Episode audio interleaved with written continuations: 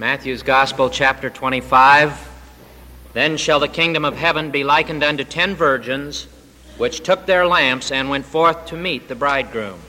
And five of them were wise, and five were foolish.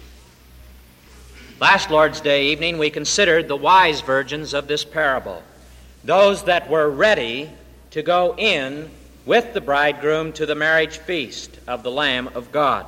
We saw that they were a prepared people. They had, made, they had been made ready for the delights of heaven and the joy of union with Jesus Christ by the heavenly bridegroom himself. We noted that they who enter into this marriage have been made partakers of the divine nature by the miracle of the new birth. We found that their sins have been forgiven. They have been washed in the precious blood of the Son of God.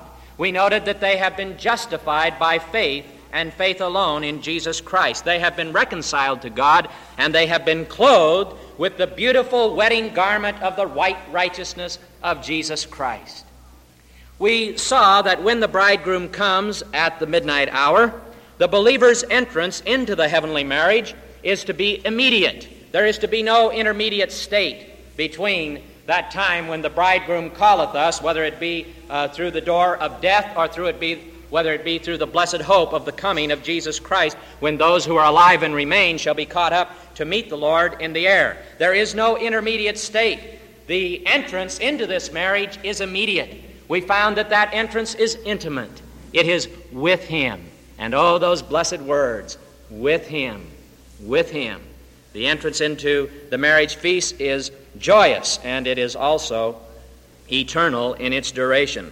Now, this evening, let us consider together the foolish virgins, those who were not ready when the bridegroom came and when that fearful call came Go ye out to meet him. The foolish virgins who were not ready and their fearful fate. We could call this message, if we wanted to give it a title perhaps, The Fate of the Unprepared. For we read in verse 10 of our parable, and while they went, that is, the foolish virgins, went to buy, the bridegroom came. And they that were ready went in with him to the marriage, and the door was shut. Afterward came also the other virgins, saying, Lord, Lord, open to us. But he answered and said, Verily I say unto you, I know you not. Now, first of all, tonight, then, who were those who were shut out from the marriage?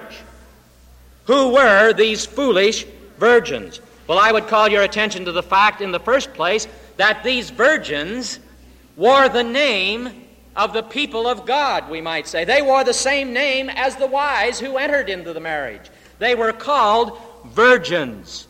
They had the same designation placed upon them by our Lord as those who went in to the marriage feast.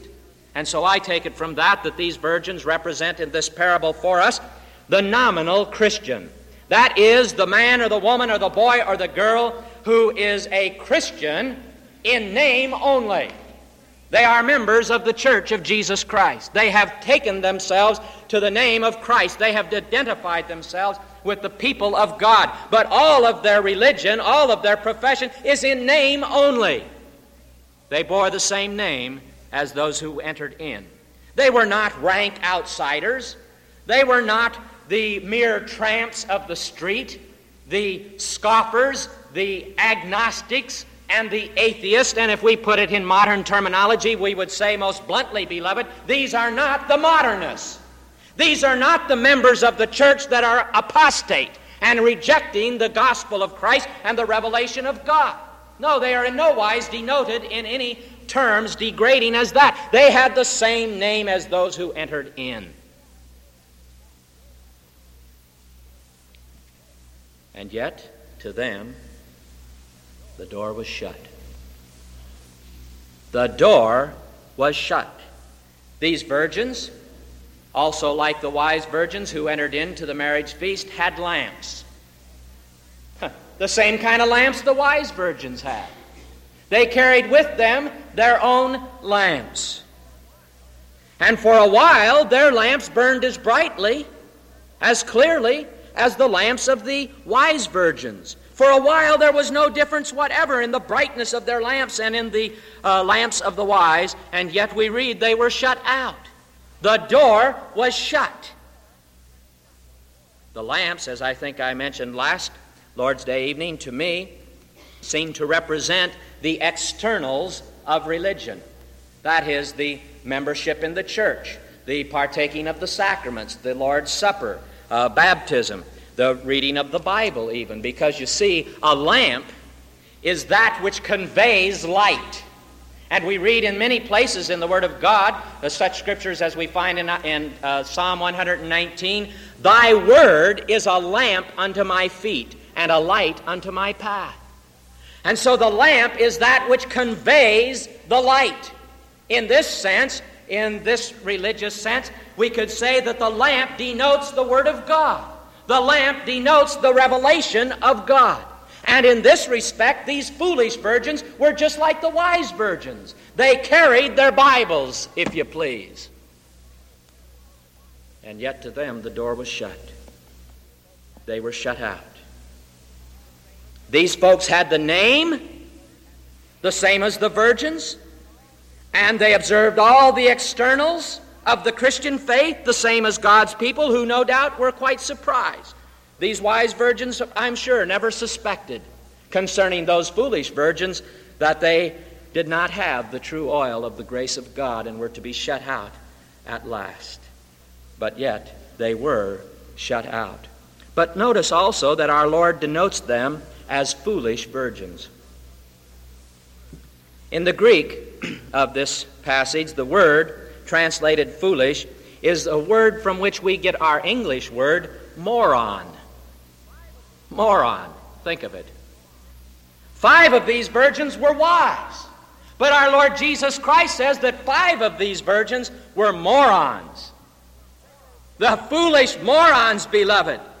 They were dull and of undeveloped intelligence as far as spiritual things are concerned.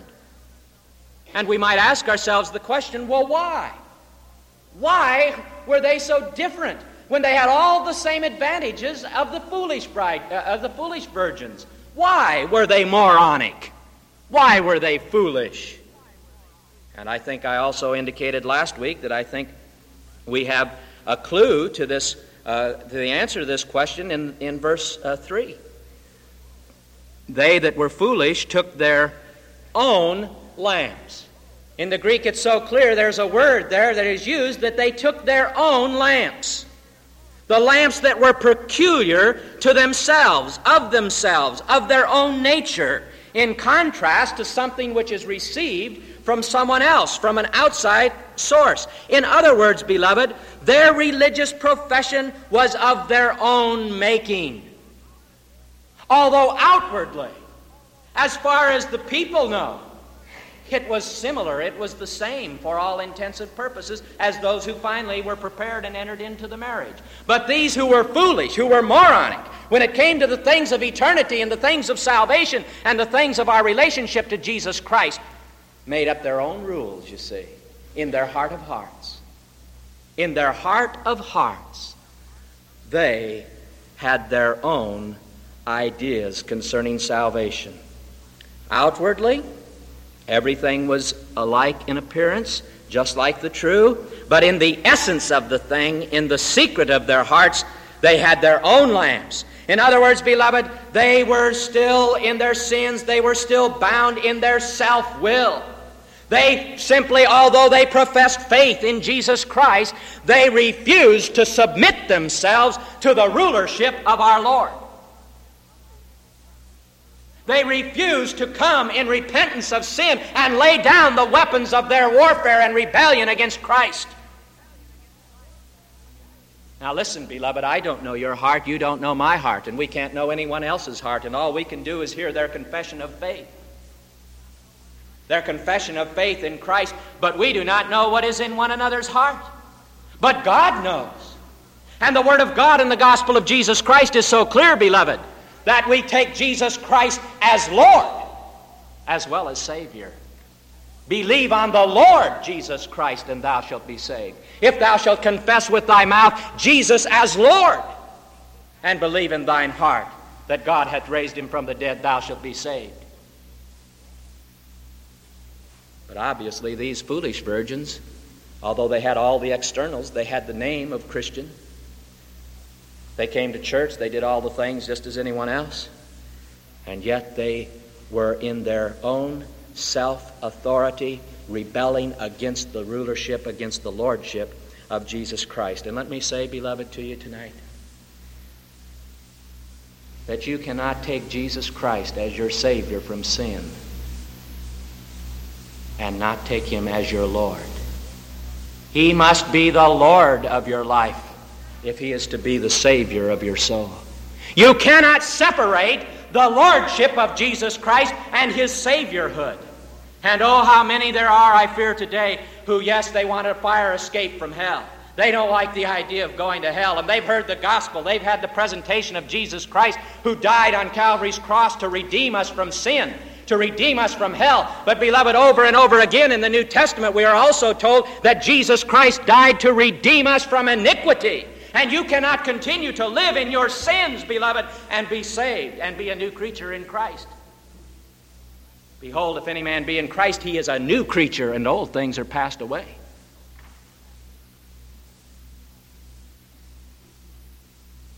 But these virgins took their own lamps, the lamp of their own imagination, their own design, their own rationale. Oh, they may have thought that if they had the oil in the lamp as the others, and they had lamps that were similar to those that were carried by the others, that it would be sufficient. But, beloved, the Word of God in this passage tells us that they had no oil in their oil flasks. And perhaps they judged that because the secret store of oil, being unseen, was unnecessary. They were willing to carry a lamp, all right, and they had a certain measure of oil in that lamp, and they carried that lamp in one hand, but to devote the other hand to the care of a flask an oil flask they were unwilling to do. In other words, beloved, I take this as being that these folks were what we call today as half hearted Christians. And you know who I'm talking about, don't you?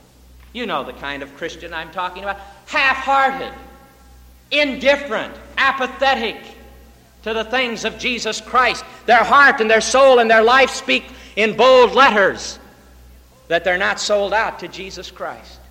And so everything is entered into half heartedly. Some people will go along with all of the external duties of Christianity, even, but they are unwilling to yield themselves to Jesus Christ, to re- truly repent of their sins, and in wholehearted trust simply surrender their entire being to the Lord Jesus.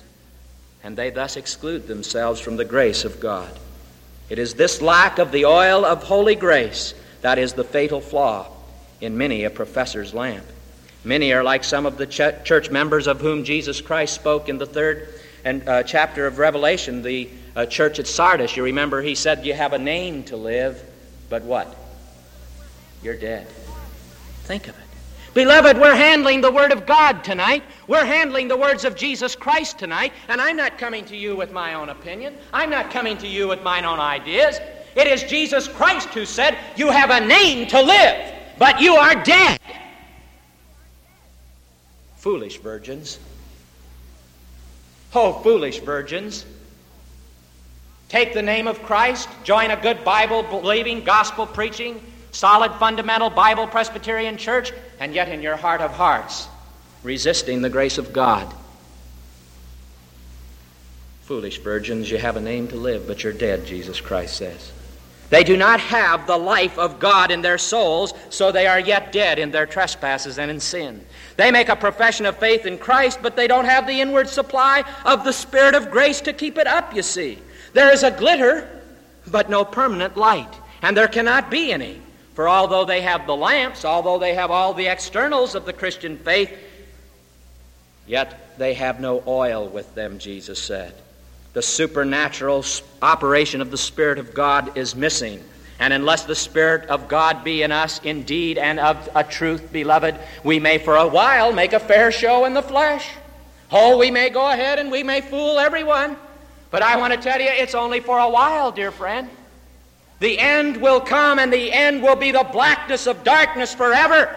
For the foolish virgins have the door shut in their face. If you have your Bibles tonight, I'd ask that you turn over to the Epistle of the Romans. a very familiar portion of the Word of God, the eighth chapter. And oh, how we delight in this eighth chapter of the book of Romans. And how I'm sure most of us here in the assembly tonight could quote the first four verses. I know that 90% of you know and delight and rejoice in the 28th verse, the last few verses of that chapter. This, beloved, it seems, is the epitome of the revelation of the grace of God, the eighth chapter of Romans. And we are familiar with the first verses, and we are so familiar with the middle part of the verses, beginning there with verse uh, 14 For as many as are led by the Spirit of God, they are the sons of God. For ye have not received the Spirit of adoption, a bondage again to fear, but ye have received the Spirit of adoption, whereby we cry, Abba, Father. The Spirit Himself beareth witness with our spirit that we are the children of God. Oh, these blessed truths, we could go through the eighth of Romans tonight, and our hearts would delight and rejoice. But listen. Are we very familiar with that passage tucked down in there, beginning, oh, let us say, with the sixth verse? Well, the fifth verse. Do you know that passage by heart, beloved? Hear the word of God as we read it tonight. For they that are after the flesh do mind the things of the flesh, but they that are after the Spirit, the things of the Spirit. For to be carnally minded, that is, fleshly minded, worldly minded, taken up with the things of time, of this life, of this world, that being the predominant spirit of one's life. To be carnally minded is death, but to be spiritually minded is life and peace. Because the carnal mind is enmity against God. Hear it. The carnal mind, the fleshly mind, the worldly mind, the Word of God tells us tonight, beloved, is enmity with God. For it is not subject, hear it, to the law of God. Oh, how many Christians I hear today tell me that they're not under law, they're under grace. And there's a sense in which that is true, but then they take that statement, that blessed statement of the Word of God, and rip it out of context, pay no attention to the verse which follows and the chapters which follow, and say, therefore, we can live as we please, you see. No, they are not under the law of God, neither can they be. So then, they that are in the flesh, oh, hear it, foolish virgin, tonight, cannot please God. But ye are not in the flesh, but in the Spirit, if so be that the Spirit of God dwell in you. Now, if any man have not the Spirit of Christ, he is none of his. And if Christ be in you, the body is dead because of sin, but the Spirit is life because of righteousness. Oh, beloved, does the spiritual life of the Trinity dwell in you and bubble up in you, as our Lord said? It will be in you a well of water springing up unto everlasting life. Are you alive in Christ tonight, beloved? Are you living for the glory of God and rejoicing in your salvation and in your Savior, or are you dead? If Christ be in you, the body is dead to sin, but the Spirit is life because of righteousness. But if the Spirit of Him that raised up Jesus from the dead dwell in you, he that raised up Christ from the dead shall also quicken your mortal bodies by his Spirit that dwelleth in you. Therefore, brethren, we are debtors not to the flesh to live after the flesh. For if ye live after the flesh, ye shall die. But if ye, through the Spirit, do mortify the deeds of the body, ye shall live. Where is that mortification of the members of the flesh among those who call themselves Christians today? I like the marginal rendering of that verse. But if ye, through the Spirit, make to die the doings of the body, ye shall live. So then they that are in the flesh cannot please God. Now, if any man have not the Spirit of Christ, he is none of his. There is no oil in his lamp, beloved. There's no oil in his flask. And so we have these foolish virgins who had not only had the name, the same name as, as the others, and carried the same means of light as those who went in with the bridegroom. But I'd also have you notice they acted in much the same way. There's no difference in these two classes of virgins. The foolish acted the same as the, as the wise. they, you see, they went forth to meet the bridegroom. They went down the same road. They didn't go a different way. There's no indication that they tried to come around a shortcut. No, they went the same road, you see, as the wise virgins. They went at the same rate of speed, if you please. And everything the wise virgins did in this passage, the foolish virgins did also. They went to sleep just like the others, and they, they awoke when the cry came, and they began to trim their lamps. There was no apparent difference in these, beloved. And I'd have you notice something else, and we've alluded to it, and perhaps we will 10 or 15 times more tonight that you get the point. These were not the modernists. These people these foolish virgins were not the scoffers. What were they doing in all of this parable? What was the figure that our Lord takes to bring to us this truth? They went out to wait for the bridegroom. They believed the bridegroom was coming. Now, when this whole thing began, I take it probably to be somewhere in the early, uh, late afternoon or early evening, sometime before sunset, as the custom was in those days, in those places, uh, for this marriage uh, ceremony and this triumphant procession of the bridegroom down to claim his bride, his chosen bride. And so they gathered together, but the bridegroom was not there, and we dealt with that somewhat last week. But what happened? We found that these, these virgins did not become uh, disenchanted, did not become discouraged and say, oh, well, I guess he's not coming, and so they just went off. No, they waited. They waited until the sun went down. They waited until it began to get dark. They waited, they waited until the dew of heaven began to make things wet and uncomfortable. They waited until midnight, beloved. Oh, they got weary. They fell asleep. And our Lord doesn't condemn them for falling asleep, I don't find in this passage necessarily. The flesh can take so much, you know. And some of you might be ready to go to sleep already, and it's not near midnight yet, and we didn't start till a quarter to eight anyway. And I realize that. The flesh can only take so much. The spirit is willing, but often the flesh is weak, isn't it? But the point, beloved friend, tonight is that these foolish virgins we're going through all of the same things, the same action, doing the same things as the wise virgins, and they were waiting, they were believing in the coming of the bridegroom.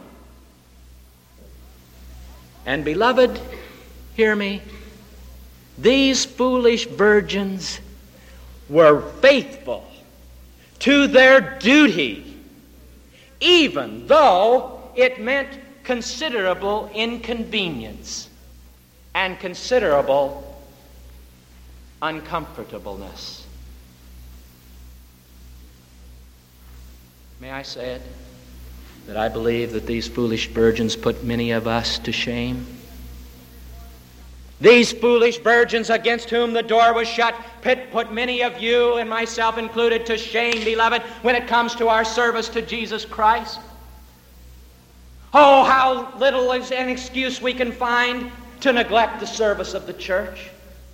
Oh, how many things we can find to keep ourselves from the house of prayer on Wednesday night.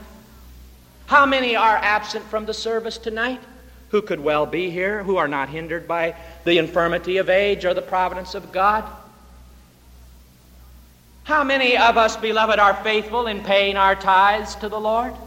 How many of us are praying without ceasing, as Paul commands us in 1 Thessalonians 5. Oh, we could go right down the list, you see. But under these difficult circumstances, these foolish virgins were faithful, just as faithful as the wise virgins. They waited, and they waited, and they waited. And we don't have any indication that they complained. And yet, how we hear the people of God complain.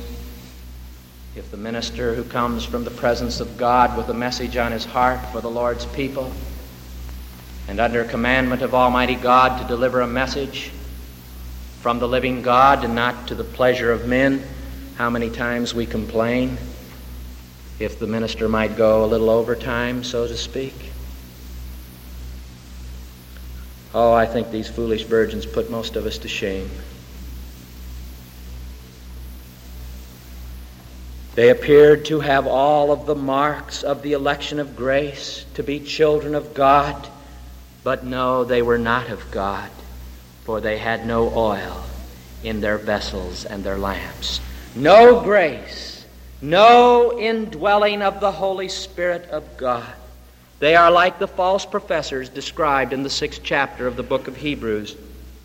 They are once enlightened, tasted of the heavenly gift, made partakers of the common call of the Holy Ghost, tasted the good word of God and the powers of the world to come, and yet they were lost, yet they were not saved, not truly born again. Oh, beloved, these foolish virgins were so like the wise virgins. They were so like the real bride of Christ that only the bridegroom himself could tell the difference until the midnight came. And then, of course, the difference was made apparent to all by the fact that our bridegroom, our heavenly bridegroom, separated the two classes. I would say also that some of these that these foolish virgins knew something of prayer. They weren't strangers to prayer. As we read in the 11th verse, afterwards they came also, the other virgins, saying, Lord, Lord, open to us. Now they did not, for the first time that night, I believe, pick up the, the cry, Lord, Lord. They had used undoubtedly that formula, that magic formula, as some think it to be tonight. Uh, before, no doubt. They were undoubtedly in the same class as the people that our Lord tells us about in the seventh chapter of the Gospel of Matthew, in the 22nd verse, when he says that not everyone that calleth me Lord, Lord shall enter into the kingdom of heaven, but only they that do the will of my Father which is in heaven. Many shall come to me in that day and say, Lord, Lord, have we not prophesied in thy name? Have we not cast out demons in thy name? And in thy name have we not done many wonderful works? And then shall I say unto them, Depart from me, ye that work iniquity, I know you not. These people, no doubt, these virgins have attended the prayer meeting, which is more than many Christians tonight will do. Many Bible believing Christians tonight have no regard for the prayer meeting of the church that God has ordained.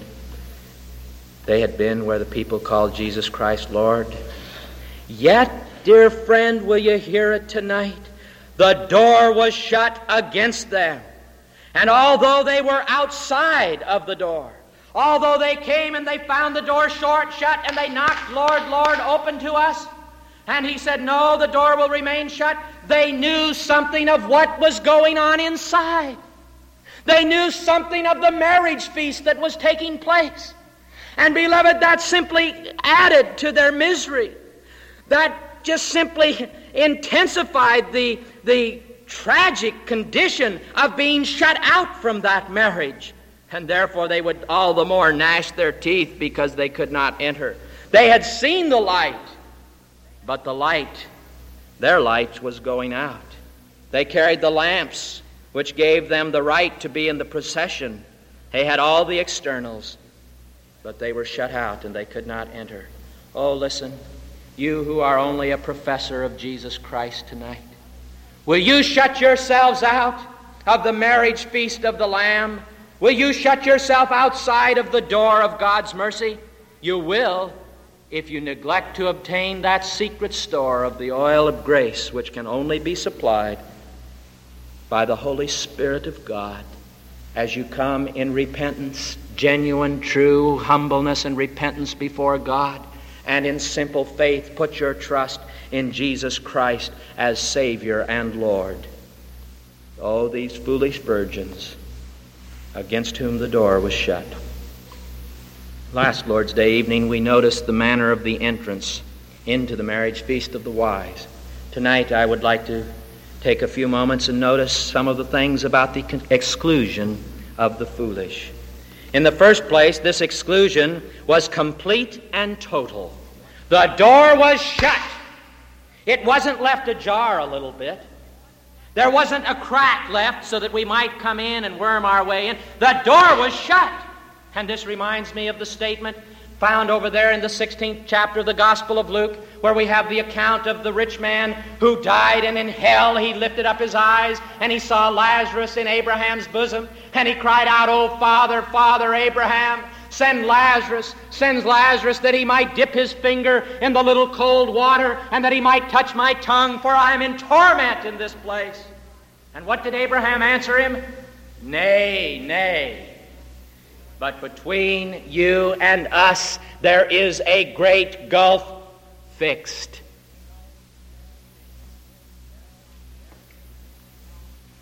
There is a great gulf fixed.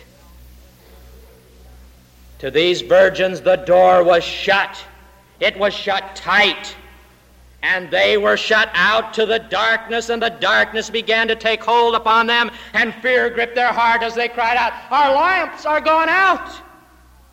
Oh, how terrible are these words! They thought that they were prepared to go into the wedding feast. They thought they were prepared for the bridegroom's coming.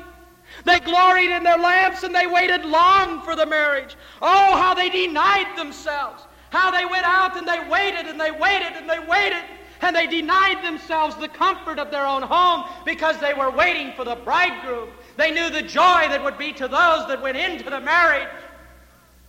Dear friend, tonight, those who call yourself Christian, have you ever denied yourself anything for Jesus Christ? We are living in such an affluent society. How many of you have lost a job for Jesus Christ?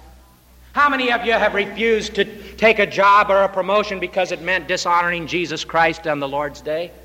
How many of you have lost a friend for Jesus Christ because you have witnessed for him?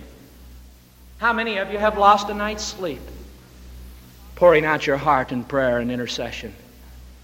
How many of you have lost a meal? How many of you taken upon yourself to fast as Jesus Christ commanded us? and pray, for this kind cometh not out but by prayer and fasting, as Dr. Richter pointed out last Wednesday night. Oh, have you denied yourself? You young people, for the cause of Christ, have you denied yourself anything? Are you out there in the world? Are you drinking at the slop pits of the swine tonight? Or have you denied yourself for Jesus Christ? These foolish virgins denied themselves. These foolish virgins were out there and they denied themselves some comfort and some pleasure because they believed the bridegroom was coming. But at last they were shut out. And this exclusion, beloved, was total and complete. Our outward profession is not good enough, beloved. I would say to you tonight, in my opinion, it's worse, oh, it's far worse, to have a lamp that has gone out than never to have had a lamp at all. Jesus said, If the light that be in thee be darkness, how great is that darkness? Well, this exclusion, in the second place, was perfectly just. It was righteous, beloved. Don't think that God, don't think that the bridegroom was unrighteous and unjust in making this decision and this exclusion. These foolish virgins, beloved, ought to have been ready. They had every opportunity to be ready. They had just the same opportunity that the wise virgins had had. The bridegroom certainly had not come too early, had he? No, the bridegroom was late in coming. They had all night to get ready for the coming of the bridegroom. And yet they were not ready. Oh, dear friend, if you're without Christ tonight, perhaps you're a member of the church, but you've had 30 years to get ready. Some of you have had 40 or 50 years. Some of you have had 80 years to get ready. And yet, in your heart of hearts tonight, you know that you're not ready. In your heart of hearts tonight, you know that Jesus Christ is going to close the door to you. Even you youngsters, perhaps you've only had five or ten years, you teenagers, you youngsters. You've had plenty of time, young people. You've had five years when five minutes is sufficient time. And yet you've not closed in and embraced Jesus Christ and forsaken self. And so this exclusion, when it comes, if it comes to you, will be just and righteous. You've had all the years of the Lord's long suffering and patient entreaty as the gospel has gone forth from this pulpit for how many years has it been now? 30 years of Dr. McIntire's ministry. How many years prior to that? Oh, you've had the years, beloved. And the door will be shut against you at last, and that will be just and righteous of God. Oh, be wise, you foolish virgins, tonight before it's too late. Why will you perish? Kiss the Son, lest he be angry and you perish from the way when his wrath is kindled but a little. Their exclusion was not only complete and total and just, but their exclusion, dear friend, and perhaps this is the most frightful of it all, their exclusion was personal. It was the sentence of the divine Lord Himself the bridegroom. It was from the words of the Lord Jesus himself that the exclusion came. Would you turn for just a moment to the 12th chapter of the Gospel of John and hear these words, these fearful words of our Lord Jesus?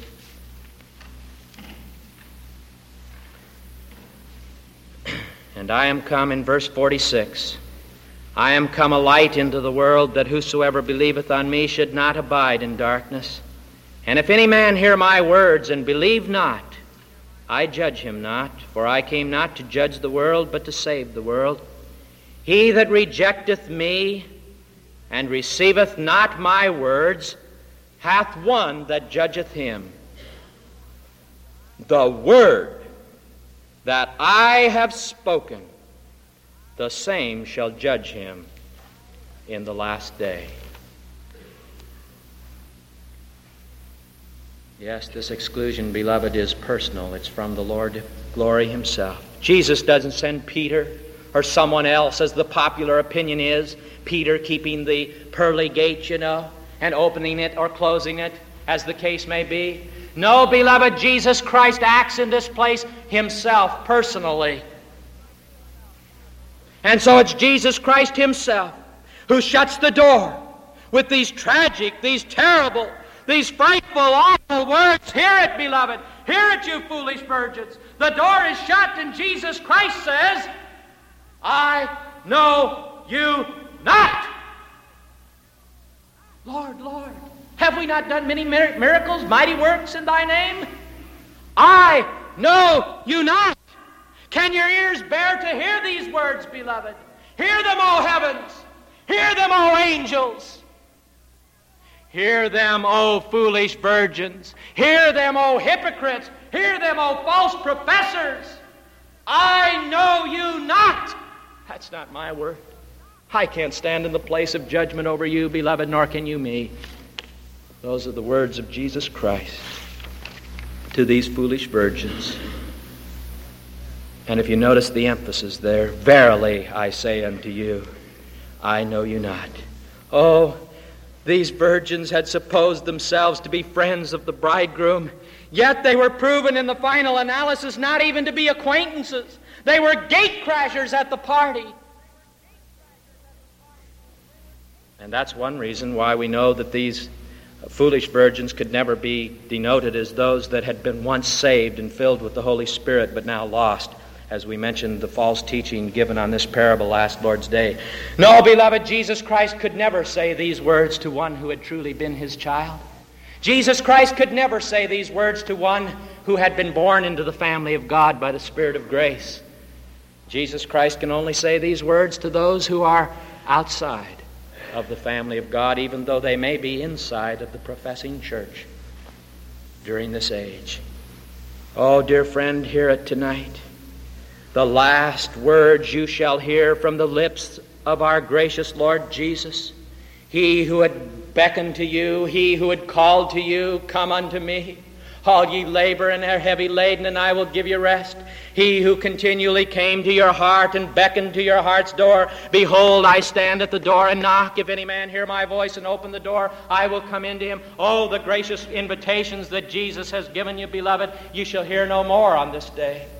But from those very same lips will come these frightful words I know you not. And this exclusion, beloved, is final. There's no second chance anywhere in the Bible. There's no universal salvation anywhere in the Bible. Once that door is shut, you're shut out forever. It is appointed unto man once to die, and after this, the judgment. But even if there were a second chance, what better hope do you want than that which the gospel affords now, presently? Why not get ready to enter the marriage feast right now? Why not prepare yourself and be prepared of the Spirit of God to come now? Now is the day of salvation. Today is the day, beloved. And Jesus Christ calls to you, repent of your sin. Except ye repent, ye shall all likewise perish. But repent of your sin and come. Whosoever believeth on the Son of God hath everlasting life. Oh, why throw away a present salvation under the false dream and delusion that perhaps the door of mercy might be opened again to you sometime in the future, after ages of weeping or fires of purgatory, perhaps, whatever the case may be. Take God's present salvation as He offers it today. Jesus Christ said, Verily, verily, I say unto you, He that heareth my word and believeth on Him that sent me hath everlasting life. You have it right now. Jesus Christ is offering it to you right now, beloved, and shall not come into condemnation, but is passed from death unto life. And if the Spirit of God is ministering to your heart, the Spirit of God is speaking His word to your heart tonight, dear friend. Don't resist that Spirit of grace. Submit yourselves to the Lordship of Christ and trust in His saving blood tonight. Because this exclusion is final. As Dr. Spurgeon has said, where death meets you, judgment finds you, and there you will remain to all eternity. Some are foolish enough to put off their repentance, and this is also prevalent among young people I know to put off their repentance until their deathbed. Oh, I want to have a good time. I've got plenty of time to get right with the Lord, you know. But I want to tell you, dear friend, dear young person, that's the delusion of the devil. Because you might not have another hour. And I do not say this to frighten you. I say it in all sincerity, in all earnestness of heart that you be done with your foolishness, that you stop playing the part of the moron and the outward hypocrite, and you come to Jesus Christ in real repentance and brokenness for your sin and put your faith in the Son of God. Oh, as the choir sang so beautifully tonight, seek ye the Lord while he may be found.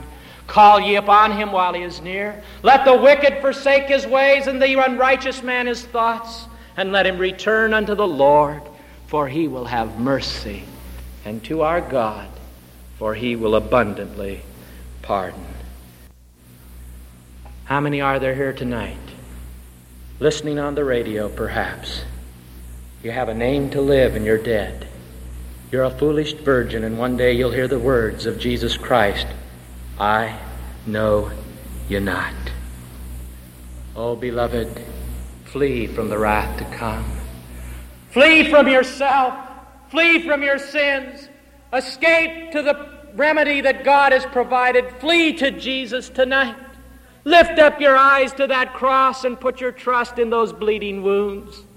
There's life for a look at the crucified one.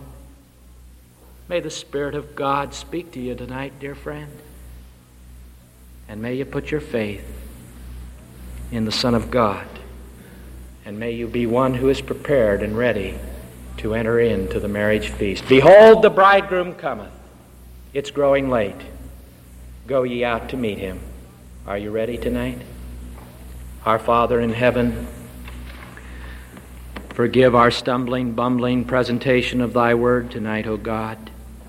But may the minister be hidden behind the cross of Jesus Christ, and may we see no man save Jesus only. And we pray, O gracious Father, that thy divine Spirit will speak to hearts and bring and work faith in those hearts tonight, O God. Humble them and break them.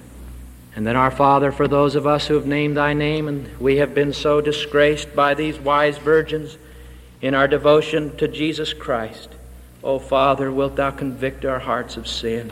Wilt thou stir us up? Wilt thou wake us up, O God? We're living in the last days. The night cometh when no man can work. O Father, help us by thy grace to be instruments in thine hands, to win many lost to Christ, to call the people of God out of the apostasy, and to stand against all the forces of iniquity that are abounding today. For we do ask it in Jesus' name and for his sake. Amen.